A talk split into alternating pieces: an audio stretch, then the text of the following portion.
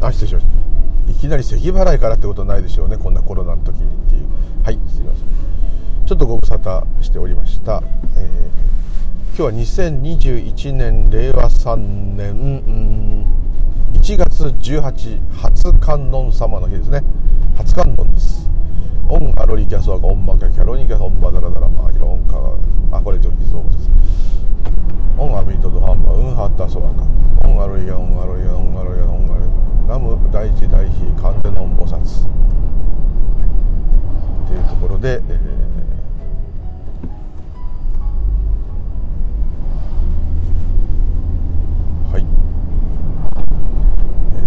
からえー、非常にテレワークがさらに盛んになったせいか、え運動している方がものすごい多いですね。今日は多いですね。今朝6時50分、えー、今自宅の近くの公園サイド。近くまあ歩けなくもないけどですね。でここからあ、えー、職場へ向かってまいり南大泉の方に向かってまいります。無流動今日もよろしくお願い申し上げますというところで 失礼しました。やっぱ朝ねこうねデブなんで結構口呼吸になっちゃってるんですね。喉がガラガラになってしまうんですけどだったらそれ治って治ってる時録音しろよなっていうね。おっしゃる通りでございます、はい、まだヘッドライトが今ついてる状態ですね。自動でつきます。まだ暗いですね。ただこれ大通り出るともう明るくなってきてるかなっていう感じ。いまだにこうねもうほとんど7時なのにまだ暗いのかよということは今日は曇りなんだと。でも初観音様ですから、えー、ちょっとね今あのコロナでお寺もあれですけど普通であれば観音様がメインのお寺また観音様をお祭りされているお寺では、えー、今年初めての観音様の日18日ですのでちなみに21が弘法大師28が不動明15が阿弥陀様だったと思うんですけども、まあ、いろんな全ていろんなあのなんとか天様とかいろんな全部あるんですけどね。ちょっとまあメジャーなメジャーなっていうのも必要なんですけど、まあ、そういうころで見ていきますと観音様お祭りされているお寺多いので、え、今日は多くの場所でですね新年の初観音祝うと祝っていろんなことをお頼み申すと祈願するという日なんですけどもちょっと京都も奈良もそうでしょうけども、えー、ね、普通は寒い中うわーっと参拝者が不動明王なんていうのは28日ですから初不動が28で、まあ、年末大晦日前にクリスマスとの間に納めの不動がありますけど初不動が28日だとだいぶもう1月終わってますのでいつも初不動の日はもうなんかえまだお正月みたいなねちょっと感じをしたりすることもあるんですけど今日は初観音様でございますので是非、えー、といってもお参りするしに行くとちょっと3密になったあれですから、まあ、どこかにいる観音様ではなく自分の中にも観音様のような、えー、心がこう演技することもあるんだと。自分の中にあるんだと。いうことでですね、えー、穏やかに過ごされていただければというふうに思います。私はあまり穏やかじゃない ことばっかし起きてですね大体年末から1月12月1月からまあどこの会社でもそうですかね。3月。仕事じゃなくてもですね。プライベートも含めて大体、えー、12123ってここが大体面倒くさいというかいろんなことが起きるんですね。でその先はまあなんとなく惰性で 進んでまた年末から変なことが起きると。ですね。ですので、えー、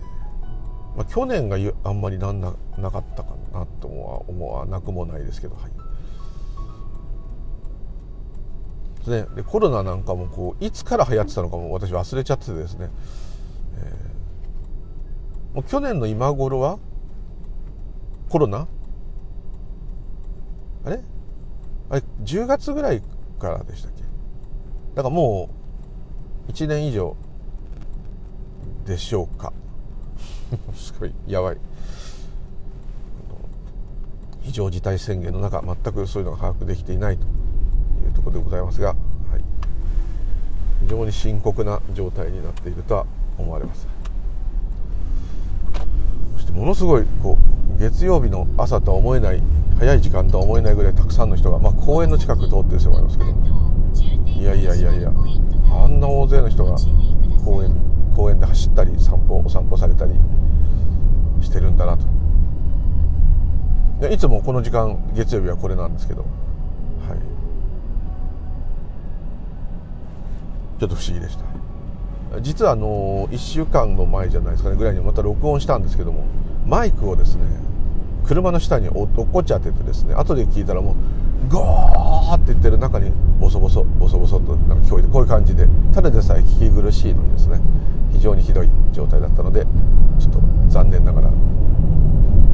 まあまあノリノリで喋ったんですけどあのさよならっていう感じになりました。いくつかまたご質問いただいておりましたが、えー、まあどれがどれをどうただ結果的になんでこう迷うかって言いますと結果的に同じことをまた言うんですよね。この人は。ちょっと他人事ですけど同じことを多分なってっちゃうと。思うんですけども。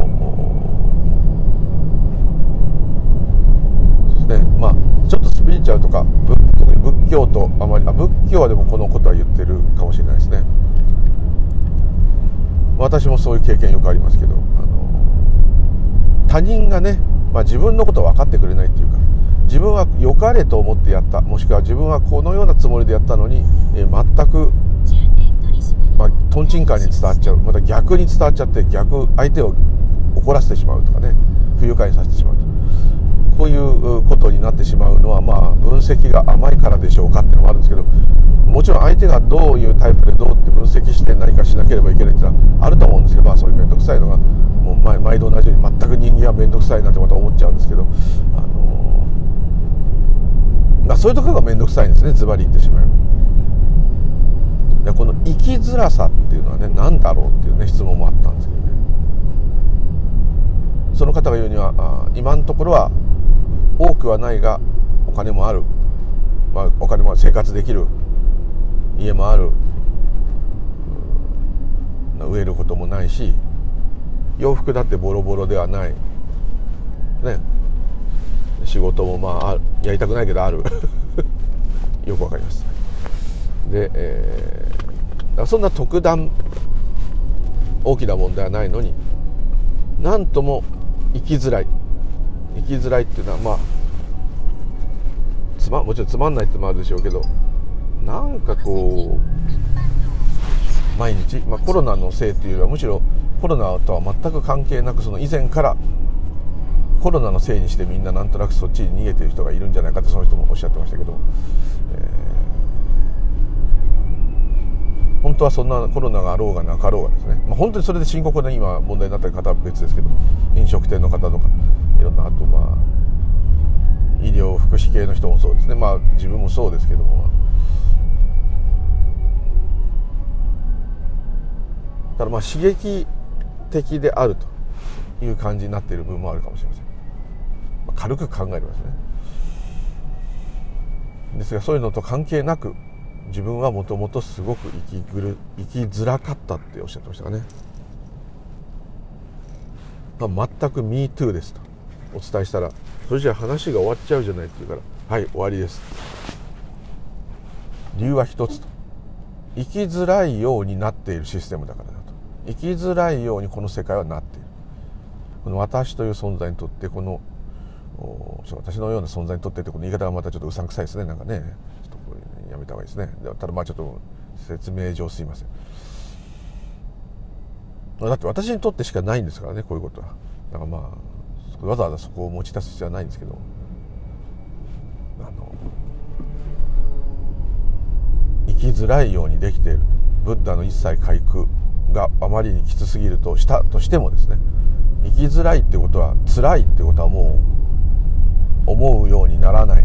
また思うようにしようと生きねばならない、まあ、いろんなことありますけど、えー、まあ、ズバリ言えばもうもう疲れたよと。もう語るよと。なんなんでこんないろんなことせなあかんねんと、まあ、こういうことかと思いますね。そこにふと気づいちゃいけないゾーンに気づいちゃってるっていうことなんですけど。この気づいちゃいけないゾーンに気づくことが、まあ、一つのまあ解放下脱への何かのエネルギーがそっちへ向いていく。ちょっとまあすごい危険な言葉で言うとあれですね。死にたがっているとも言えるんですよね。自殺したいとかあの本当深刻な方は全く別として、そういうことではないんですけど。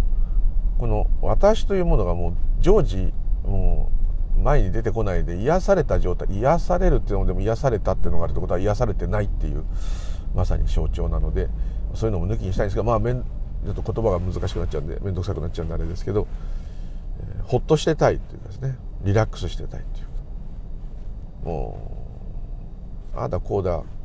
ね、思考で頭がいっぱいなのよくないとかいろんな人言うけどその思考せざるを得ない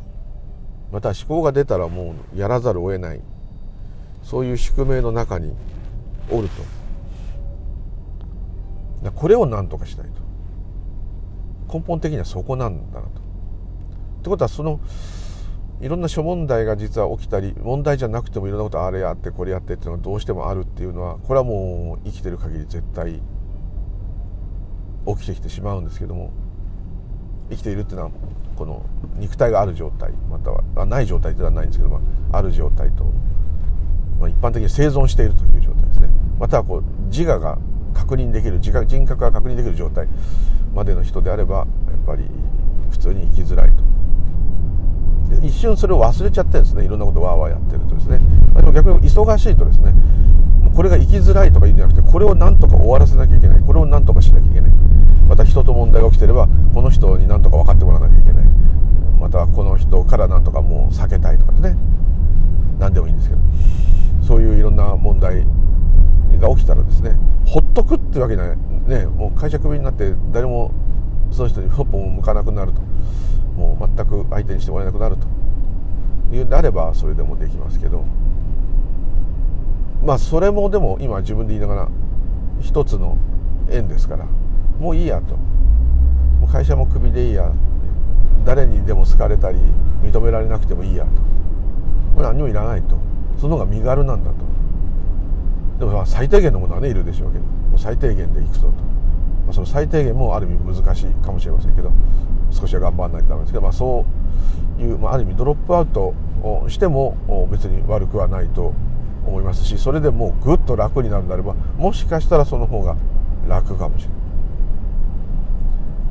ない、はい、これはまあどど どれがいいのかっていうのはちょっと分かりませんけども。まあ何事も適度に何かあってで、えー、問題や衝突がない状態まあ、これがいいんでしょうけど、えー、ね、少し負荷がかかってないとやっぱり人間満足しない逆に贅沢なもんで全くポワンポワンとしてるのも嫌なんでちょっと負荷がかかるんだけど健康的でねこう人間関係もよくってですねいやなかなかこういうのは難しい。でまあそのご質問された方いくつかの言葉を混ぜちゃってお話しちゃってて申し訳ないんですけどもどうしても分かってもらえないと。逆に逆に言っちゃうと。それはねあります。私もまさに今ちょっとそういうことありますね。どっちかというと向こうが良かれと思ってやってることをこっちはあ、まあ、意地悪ではないですけど逆に私が間違って取ってたんですね。でよくよくなんでそんなに向こうが傷つくんだろうと思ってこう見てったら向こうはあなたのあなたっていうかこれあの別に女の人じゃないですよ。お前さんのためを思って、えー、まあ、サービスしてるつもりでこうやってたのに、えー、なんでそれをこう断るっていうかですね。いや嫌がるってことはないんですけど「あいいですいいですすいませんすいません」こういう感じにしちゃってたと気使わないでくださいっていう感じ。だったんですけど、まあ、向こうはその気を使ってあげてるのになんでやねん。と、まあ、私の言い方だとそれと今押し付けがましい人っていうふうみたいになってこっちが逃げて当然だと捉えちゃう言い方してますけどそれは向こうの立場からしてみればこれだけのことしてるのにあいつはもう何の反応もないんだと。なんてなんてやつだと。そっちの話から聞けばそうなると思います。ですからここに回答はないんですけども。なかなかこうで、まあ、ブッダも言ってますね。相手のことを分かることは絶対ないと。すごいこれなんか絶望的なことなんですけど。相手の気持ちになるべく同調してあげなさい同情してあげなさいってことは教えとして言いますけども。他人のことが分かることはありえない。これも同時に言っています。なるべく同情してそれが同調するつもりが失敗するってもちろんあるんですけど。まあ一つはやっぱりいつも言う通りこの目でしか見えないこの頭でしか考えられないこの耳でしか聞こえないこの体でしか認識できない。ですよね。そばにいる一番近しい親戚だろうが親だろうが家族だろうがその人他人の目で見たことはないし他人の頭で考えたことはない。いつもこれ。ですからこれが考えうる。自分の世界しかないもんですから自分だけの世界の考え方が他の人と合わないことがあって当然であると。そしてその中には誰にどんな人にでも基本的に好かれなきゃいけない。まあでも平和的にね過ごそうとするその精神はもちろんいいんですけど自分は嫌われてはならない。自分は好かれてなければならない、まあ、良い人として認められていなければならない。ここですね。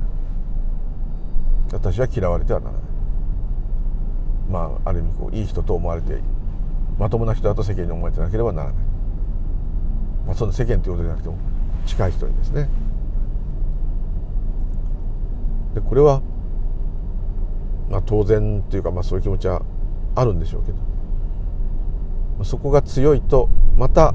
うまくいかなかった時にとか他人にちょっと嫌われたり文句言われたりまた間違ってこう誤解されたりっていう時にその気持ちがムクムクムクっと出てきて対立しますね、まあ、確かにその人と仲悪くなっちゃうと仕事ができないとかね。そういう場合もありますから。そうするとまあ営業スマイルで乗り切るという、まあ、自分を隠すっていうんですね、まあ、そういう作戦ももちろんあるんですけど。それでも通用しない時があります、どうしてもですね。うん。そういうふうにな分からないんですね。こんなことがありますよね。この人これ好きそうだなってなんかプレゼントあげたと。そうするとあまあ普通プレゼントもらったらどんなものその人が気に入ってよ気に入ってなかろうが大概の大人であればああどうもありがとうございますとまあこうなるんですけど。でやばい。これはこの人絶対嫌そうだっていうものをあげたら今度はあこれ大好きなんですよ。わーよかったとえこれ好きなんだと。特に自分が嫌いなものをあげた時ですね。このお菓子自分なら絶対買わないっていうような。それをあげたら相手はこれ大好きなんですよと。へえそういう人もいるんだみたいな。それ売ってんだから好きな人いいんだろうと思うんですけど、まあ、そういうことはありますよね。そんなもの一つでもね分かんない、まあ、聞けば一番いいんですけどね。どういうものがいいですかって。それが一番いいんですけど。なかなかね普通にお土産持ってくのに相手にどんなものがいいですか？っていいですいいですってなっちゃいますからね。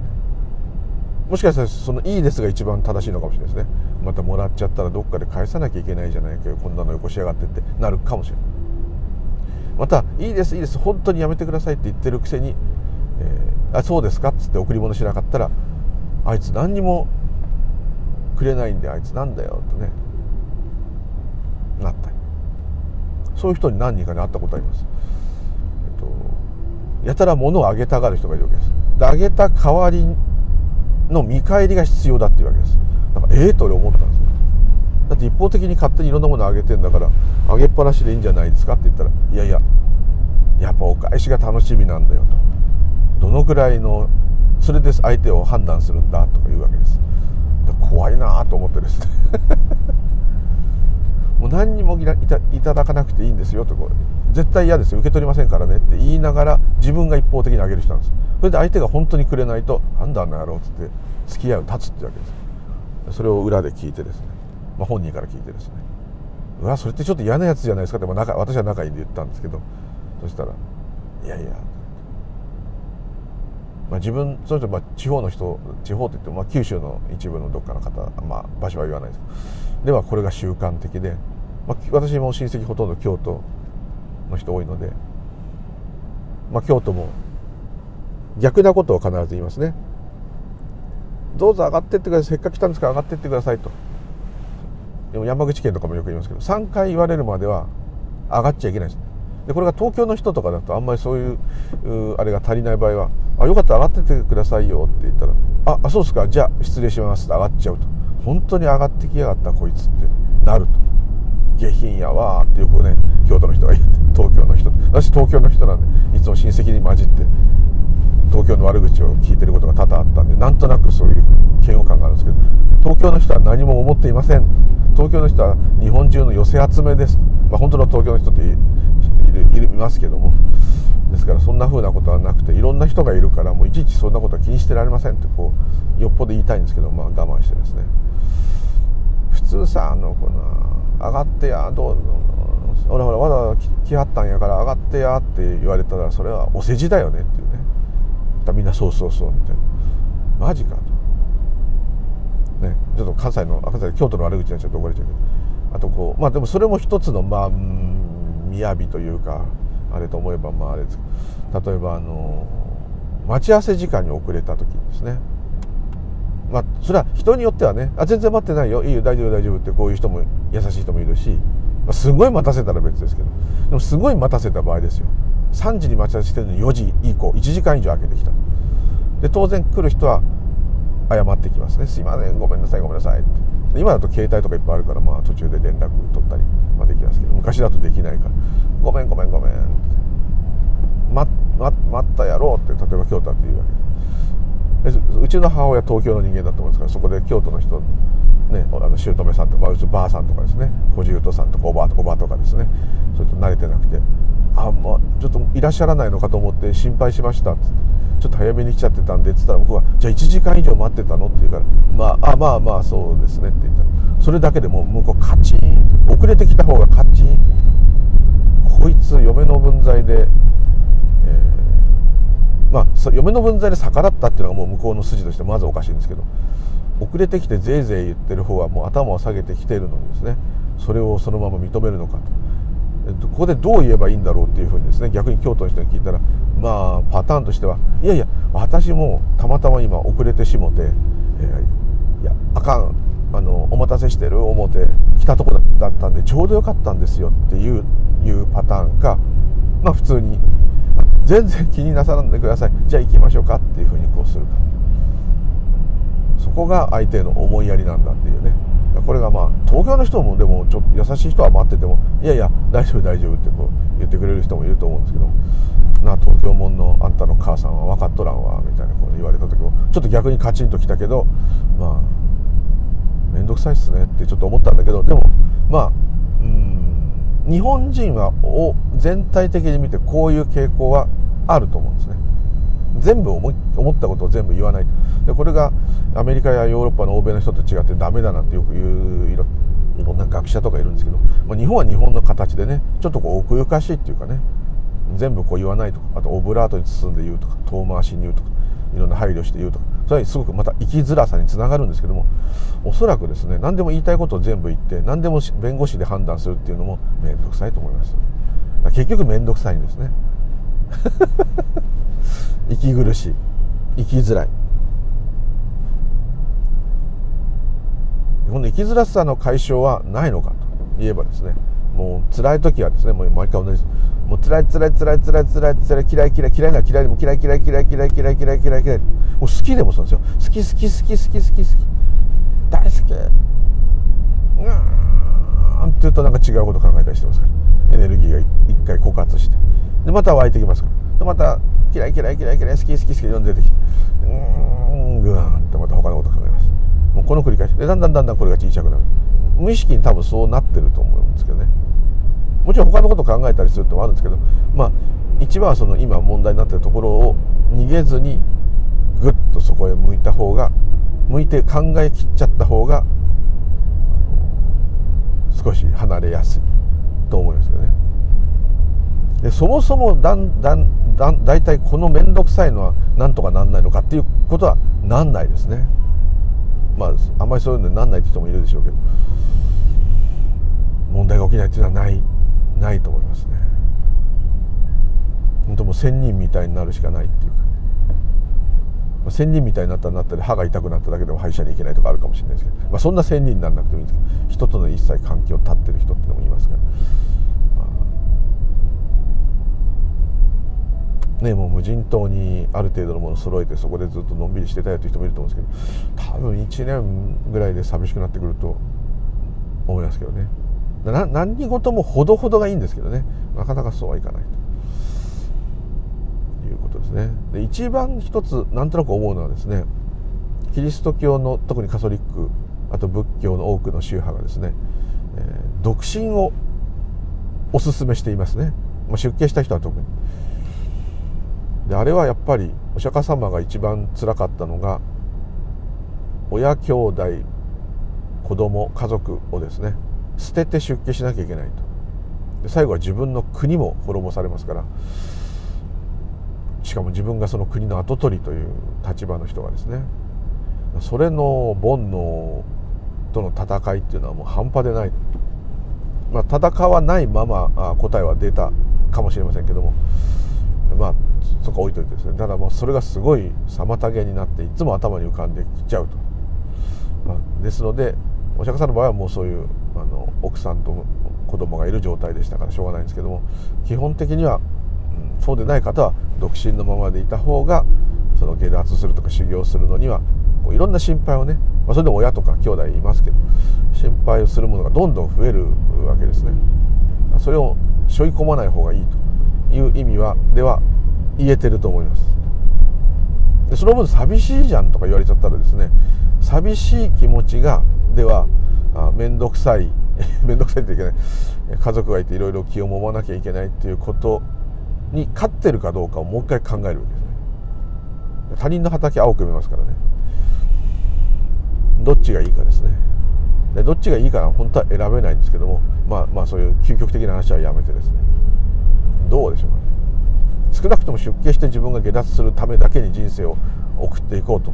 いう誓いが立ってそういう菩提心が出たんであれば間違いなく家族やいろんな持ってるものとか大事にしてるものとか何でもいろんなものは家とかでも車とか何でも邪魔ですよね。そういうものを何とかしなきゃ取っとかなきゃっていうことで戦いますよね。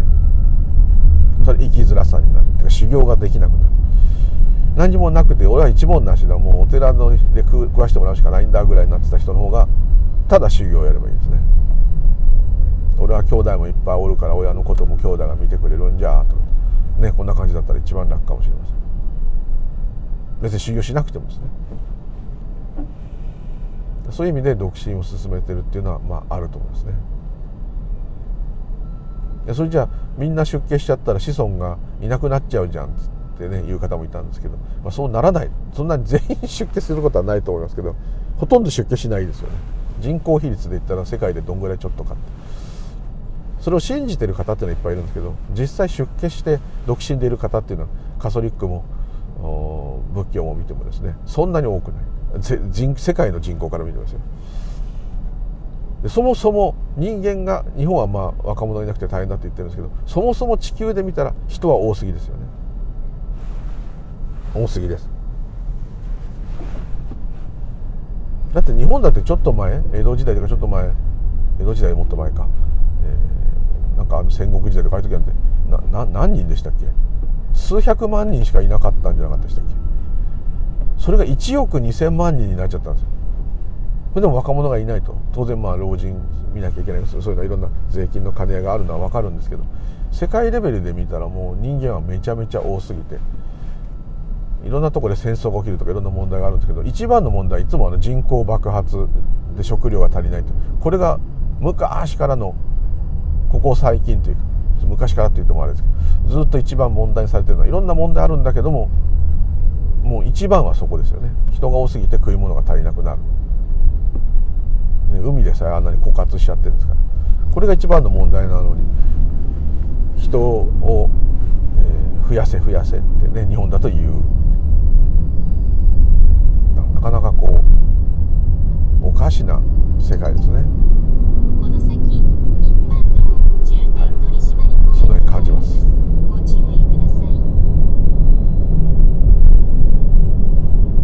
ただまあそれもこれも自然に起きているといえばそれなんですけど。まあこの生きづらいっていうのはですね一つの人間の煩悩なんですけども思うようにならないそれがイコールシャバということですから。思うようにばっかりになっちゃったらそれはもうシャバではないですね。だったら思わない方がいいっていうふうにまたなったりですね、まあ、いろんなふうになっていくんですけど。まあ結果的にはまあどれが正解かっていうのは、うん、ないんですね。いつものようにこの面倒くさい中少しでも面倒くさくないようにしていこうと。振る舞っていくしかまあないと。いうことですね。だ背負ってるものが少ない方が楽ですね。お金もそうですしもちろん借金はもちろんそうです私も借金が住宅ローンとかありますけどそういう背負ってるものとか家族とか私の大好きな犬もそうですね。ペットもそうですね。とてもあれが負担になってて辛いとは思えないんですけども。まあ全く感情を差し置いて考えればそうかもしれませんね。お金もいっぱいかかりますね。時間もいっぱいかかります。まあ、その時間しかほとんど楽しくないって言えばそうなんでそれはしょうがないんですけど、まあ、そういう差がですね。車だってそうですね。持ってない方が楽かもしれないですね。家もそうですね。家族もそうですね。いろんなことしなくていいっていうただそういう引き算で今言ってるんですけどね。まあ本気でずっと死ぬまである程度節制できるっていう節制しなくても、まあ、決まったお金で生きていけるっていうんであればもしかしたらあのある程度のお金があれば、まあ、労働する必要がないかもしれませんね、まあ、どんどんどんどん煩わしいものを取ってきますね。そうするとまあまあほどほどのお金があって死ぬまでもう働かなくていいとなったとします。例えば。羨ましい。なったとしますね。そうすると、えーまず働かないでいいから次の日何しようってはないと。で体が病気とかそういうのでなければ特にすることないですね。だって食べ物も買ってくれるし、まあ、家も全部一応なんとか暮らせるお金もあると。大体平均寿命以上100何歳までいても、なんとかこのペースで使っていけば大丈夫と。ただまあ日本が傾いて円が円の価値がゼロになっちゃったりすることももしかしたらあるかもしれませんからね。日本がもうめちゃめちゃに傾いてもう世界通貨から外されてもうお金が紙切れだと。そういう人が何億持ってようと。アウトです。よくいろんなアルゼンチンでも他の国も実際ありますからね。人事ではないんですね。俺は1億持ってるっつってたのがねもう1000円になっちゃうみたいな、まあ、その後国が介入してまた蘇ってくればあれですけどそうじゃないとアウト特にこのコロナの時なんて本当に後でね、皆さんも分かってると思うんですけど欧米の人たちがこのままこれで何にも日本をほっといてっていうか自然に普通に過ごしていただけるとは到底考えられない。それね。だってあのままじゃ白人さんたちの国ダメですもん。ね、イギリスだってやっとやっとっていうかいいか悪いか別として EU から脱退した瞬間ザ・コロナみたいな国になってますから。まあポンドは上がりましたけどどうするんでしょうかね。どうしたらいいのか分かりません。それそうすると日本にしわ寄せが来るかもしれない。まず年金が0.1%とはいえまた下がりましたねただでさえ少ない年金だそういうところでじわじわお金の帳尻合わせてくるんで。合わせてくるんでっていうと国が悪いみたいだけど合わせざるを得ないのでそのしわ寄せが世界的に来ると思いますんで。そうすると被害が少ないと思われた日本が例えばそうであれば当然言い方は悪く言えばたかってきますんで。立場上弱いで支払うことになってどんどん税金がまたなくなる、まあ、こういうことになった時にそんなもんじゃ世界の足りない分は済まないのでさあどうなるか。そこで人間が英知でなんとか乗り切るか理性で乗り切れるかそれとも野獣になってかっさらうようになるのか。ここですね。それももう縁と縁によって起きますのでどうなるか分かりませんがお平らに住むことだけを願うばかりですね。っていうふうに本当に生きづらいと話がぶっ飛びましたけど生きづらいんです。でまたいつもの話になっちゃうからここはちょっとどう切り出していいか分かりませんけど。だここは私はいませんって分かったってですね。これはこれなんですね。それも全部考え方の世界だっていうのはそれも事実なんですけども。だって考え方の世界にいるわけですから通常は。通常はという。考え方じゃない世界にいながらにしてその中で考え方の世界でしか生きられないのがこの私なんですね。何度もいろんな人が言ってると思うんですけども本当にねこれはもう耳たこ中の耳たこ私が本質的な世界に行くんではないですね。この私が本質的な世界にいるんではないですね。いるんいるんではないいるんだけども分かることは永久にない。ここは本当にちょっと残念ながら強く言わざるを得ないんですけどこの私という感覚がそれをなるほどねってなるのは残りがしか分かりません。残りがっていうのはそのそういう何か起きた時それは体験ではないんです。なぜなら体験する人がいない状態が起きてるわけですから。それがあくまで真理と。だ体験するものがいなかったということがあったねっていうことが終わった後にこの私がなるほどそういうことなのかってこうなるわけです。でもなるほどって言ってるその人がいない時ですからこれ非常に間抜けなことなんですね。そっか自分いないんだって自分が言ってるわけです。これバカバカって言っちゃいけないね。こういう言葉使っちゃいけない。あの超変態です。変態です。へんてこって変態。だってそんな筋が通らないですよ。筋が通らないから全問答みたいになっちゃうし難しい。お経は難しい。分かんないっていうのはここなんです。般若心経が何言ってるのか分かんないってのはここなんだと思いますよ。はちゃめちゃなんですか？らあるけどないないけどある。あなたはいない。でもあなたがいないことはあなたが分かることはもうない。は？どうだいなっとんねんと。ただあなたがいなかったことをまああくまで体験にしちゃってるんですけどね。体験として私が思い出すことができるんだけどもあなたがいなかったことをあなたが思い出したところで、えー、あなたがいないことがあなたが本当に分かることは永久にないのであくまで思い出話をしてるだけと、まあ、こういうことになるんですね。ですけどもですけども思い出話ですけども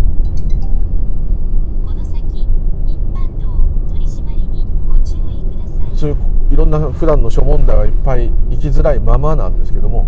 生きづらいよなということがはっきりしますね。そういう何かのエッセンスになることは間違いないと思うんです生きづらいなっていうのでもがくもちろんもがくんですけどもよりももうちょっとですね生きづらいんだからしょうがないって言った方がいいですね。生きづらいものである。あと問題が起きたら今問題が起きている。非常にかったるいですと。はっきりとそこでそれを認めるんですね。普段はなんとなく漠然とこうなんだよってこういう感じでずっとなっちゃうのがあいや今こんな嫌な感じになってこんなになっちゃったぞと。それを解決するわけじゃないですけどね。いやいや嫌だなと。まあ胃が痛くなるよとかね。そのぐらいである今そういう状態でありますと、まあ、言い切っちゃう。辛いけど。なんと生きづらいんでしょうかと。困りましたと。いつもと同じです。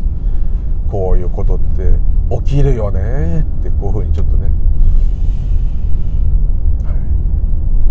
もう全く予期しない。しかもなんか他がうまくいっててふんふんふんふんって気持ちよくしてる時に限って起きるよね。でそこでまたなんか体が病気になったりするともう重なるよね。でそこで DVD レコーダーあのなんかレコーダーに溜めてたやつの録画してるやつが日にち間違ってて録画にならなかったりするとあのこういうのってもうどんどん連鎖反応するよね。ね。いざとなったら今度は家電がなんかまた今度壊れたりとかね車ぶつけちゃったりとかねいっぱいね重なりまくってねありますね、その中ではもうとんでもないことが起きたりねもうそのこんなことを聞いてらんないと言ってる場合じゃないよぐらい言ってる場合じゃない時はねもう言ってる場合じゃないんですね。それはしょうがない。か魔法みたいにねそういうのがスーッとこう楽になるっていうのはあるといいんですけど多分ないと思うんですね。いろんなスピリチュアルの本をお読みになったりいろんな何か宗教を信仰されたり、まあ、もうブッダそのものを信仰してもいいんですけど何か教えを学んだりしても。それはその都度その都度なるほどと思ったり納得したりこれはいい作戦だなと。とかねこれいい方法だなとかいい話聞いたとか。そういうのはじゃあるんですけども根本的に自分の問題が解決されたってことはないと思うんですね。まあ、それでだいぶ楽になった。こういうのありますよ。でも解決はされないですね。起きてくることは起きてきちゃうここはもう今後起きないようになんていうのは無理ですね。なんかそういう体験した人いたらたまたまだと思うんですけどね。タイミングがそうなってるだけだと。まあまああんまり起きないままあ一生終わる方もいるしそこも全部本当あの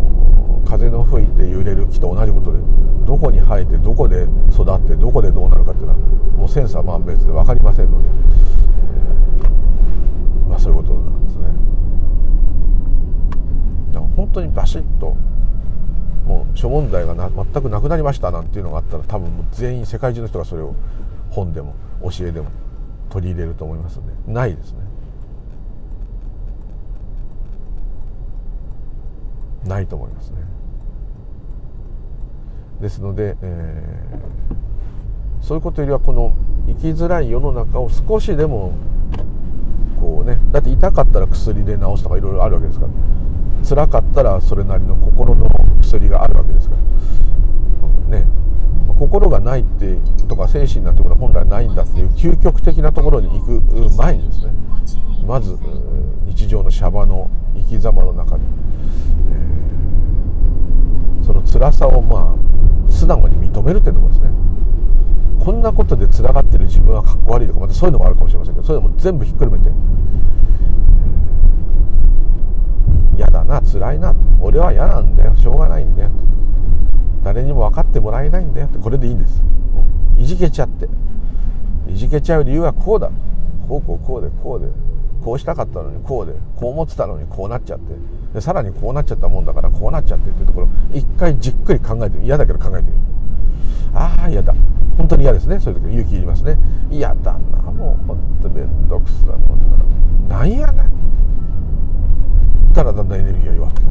でまた出てきますよ。下手するともう5分以内に出てきますよ。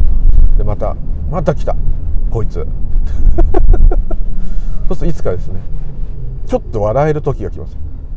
今日朝からもうこいつと戦ってんだけどこの嫌な気持ちと戦ってんだけどもう1時間でお前何回出た？いい加減にせえ。いうぐらいになったらちょっと軽くなってると思います。でもまたねちょっと間を置いてた後にまたブワーンと出てきてまた来たよと。いらっしゃいってまでは言えなくてもですね。あのもうそんな感じで戦っていくとでもエネルギーなんでそんなの出たって出てないよって言うんじゃなくてですね。出たよとしてる方がパワーは弱ると思いますね。不思議なもんですね。でその生きづらさを感じるポイントはそういうものがそもそも出なければいいじゃんと思う質問の方が多いんですけどその通りですね。それだったらどんなに楽かと。ですけどそれだともうシャバではないですね。お釈迦様もいらないですね。それだったらいいんですけどね。それらの諸問題がでもあの何か本質的なことを探りたくなるエネルギーになってるとは絶対思います。もう嫌だよと。この世は嫌だよと。面倒くさいよと。これが本当に切実な大問題でもう生死を問うというか日が来る直前。であるともうなかなかちょっとそれはですねそういうものは入りにくいかもしれませんけどでもそれでもですねそれから少しでも逃れられたり一瞬隙があった時にもう嫌だと。もうかったるいと。思ったらですねその時はもうその方はシャバにあるものとか金とか、まあ、それはやるよって言ったら誰ももらうかもしれない。恋愛とかそういうものからも離れたもうもうこれこれってうまく生活っていうか自分っていう。今自分が嫌なんですね。もう嫌なんだ。自分をやりたくないんだ。それは一つの、エネルギー。じゃそれをどこにぶつけていくかっていうところでなんか座禅したりとか教えを学んだりとかそうなるのかもしれない。探求になっちゃう。それもいけないっていう人はいるんですけども探求になっちゃダメだっていう人はいるんですけどもでもなっちゃいますよね。なっちゃうと思うんですよね。何かにエネルギーの矛先を変えてるだけだって言い方するんですけどそれしか最初はないと思います。矛先を変えてって何でもいいんですよ。何かする。そういうことを何か瞑想でも座禅でもいいし何か唱えたり本を読んだり。あといろんな普段の日常にずっと気づき続けたり。いろんなことします。それは全部絶えずその面倒くさいこの鬱陶しいシャバをなんとかしたい。ここから出てきたい。そこからこうも死んじゃうのは嫌だよと、まあ、こういう感じだと思うんです。その状態ですよね。だからそれは全く正常だと私は思います。それをやっていくしかない。でやがてそのやり方がこれがおかしいとかこんなやっても何も起きないとか飽きてやめた時にもしかしたら逆に分かるかもしれない。それはもう分からないですよね。もう縁の世界なんてどうなるか。こうなったらこうなりますって言えないですね。野球とかだったら一通り1年練習したらこのぐらい大体普通の人はできるようになりますからこう言えるんですけど言えないですねこれはね。ですけどおそらくこういう本質的なところに向かっていくというのはもうそういう DNA っていうか縁というかそういうものがこうググググググと向いてきてると。で途中やめちゃったりもするんですけどあの大問題起きたりするとそれどころじゃなくなったりするんですけどでもまた戻ってくるんであれば、うん、そういうもう目が出てるというように思いますね。だからどうなっても極論で言えばどうなってもいいわけです。あの個人的には嫌だとかいいとかあるんですけど宇宙的にはどうなっちゃってもその人がどういう生き方しようがどうなろうと別にそれにいい悪いはないわけです。ですから全く遠慮することはないんですけども、まあ、人間として変態と周りから思われたくないと思いますのである程度そういう法則に従って生きるんですけどもでもどうなってもいいんだからうん。でどうなるかこうなるかもはっきり言えば自分は関係ないわけです。本当はないんですから。ですからまあだから適当にしろってわけじゃないんだけども一つそれがね自分にとって背中をポンと押す力になったんであれば押してもらったというご縁でですね何かそういうものに向かって邁進するっていうのも一つのエネルギーの転換ではありますけれども少しこうやっぱこのシャバーが豊かになるというかシャバの神秘に近づいていくというかそういうふうに変わる一つのきっかけになるとは思いますので是非ですねかったりなこのシャバーもかったるすぎるもう嫌だねってこう思った方は逆にそれがギフトと思っていただきたいと思います。というところで今日はどうもありがとうございました。なんか同じ話ですいません。またよろしくお願いいたします。ムーリュウリュウでございました。どうもありがとうございます。失礼いたします。ありがとうございます。